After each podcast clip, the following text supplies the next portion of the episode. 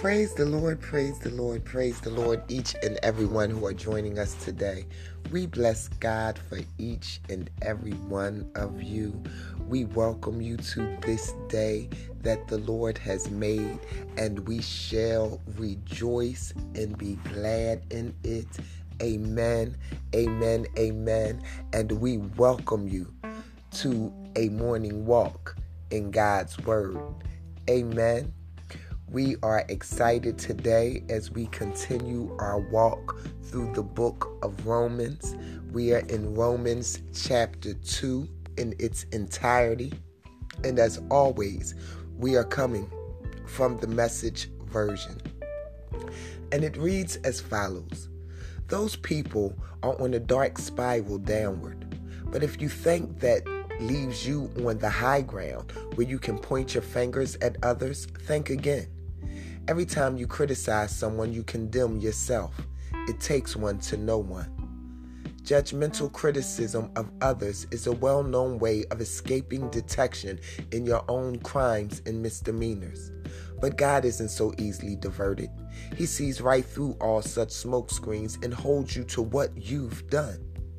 You didn't think, did you, that just by pointing your finger at others, you would distract God from seeing all your misdoings and from coming down on you hard?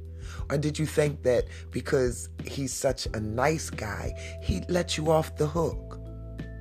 Better think that one through from the beginning. God is kind, but he's not soft. In kindness, he takes us firmly by the hand and leads us into a radical life change. You're not getting by with anything. Every refusal and avoidance of God adds fuel to the fire. The day is coming when it's going to blaze hot and high, God's fiery and righteous judgment. Make no mistake, in the end, you get what's coming to you. Real life for those who work on God's side, but to those who insist on getting their own way and take the path of last least resistance, fire. If you go against the grain, you get splinters, regardless of which neighborhood you're from, which your parents taught you, which schools you attended. But if you embrace the way God does things, there are wonderful payoffs. Again, without regards to where you are from or how you were brought up. Being a Jew won't give you an automatic stamp of approval. God pays no attention to what others say or what you think about yourself. He makes up his own mind if you sin without knowing what you're doing, God takes that into account. But if you sin knowing full well what you're doing, that's a different story entirely. Merely having God's law is a waste of your time if you don't do what He commands. Doing, not hearing, is what makes the difference with God when outsiders who have never heard of God's law follow it more or less by instinct, they confirm its truth by their obedience.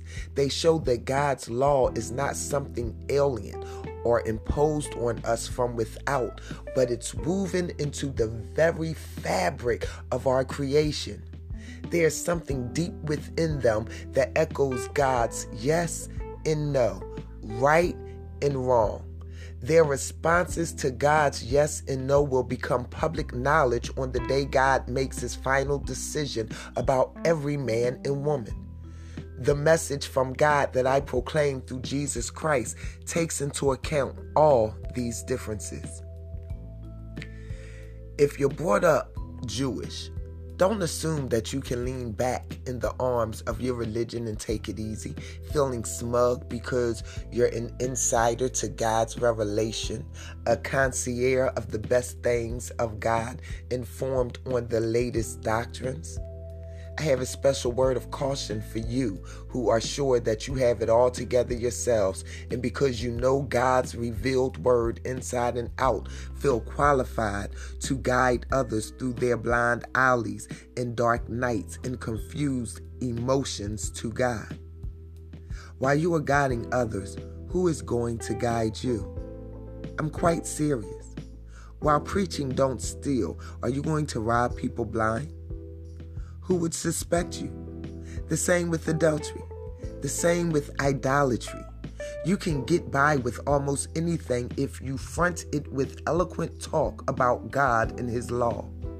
The line from Scripture is because of you Jews that the outsiders are down on God shows it's an old problem that isn't going to go away. Circumcision, the surgical ritual that marks you as a Jew, is great if you live in accordance with God's law. But if you don't, it's worse than not being circumcised. The reverse is also true. The uncircumcised who keep God's ways are as good as the circumcised. In fact, better. Better to keep God's law uncircumcised than break it circumcised. Don't you see? It's not the cut of a knife that makes a Jew. You become a Jew by who you are.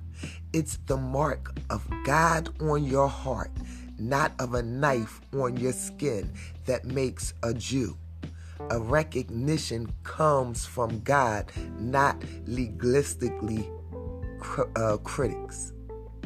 Amen, amen, and amen. Amen. And we know that the word of the Lord is already blessed. And that was Romans chapter 2 in its entirety. And we bless God for his word today. Again, we bless God for you this day. And we now pray that you will go forward in this day and that you will have a blessed, prosperous, Holy Ghost filled day on purpose. God loves you. We love you. God bless.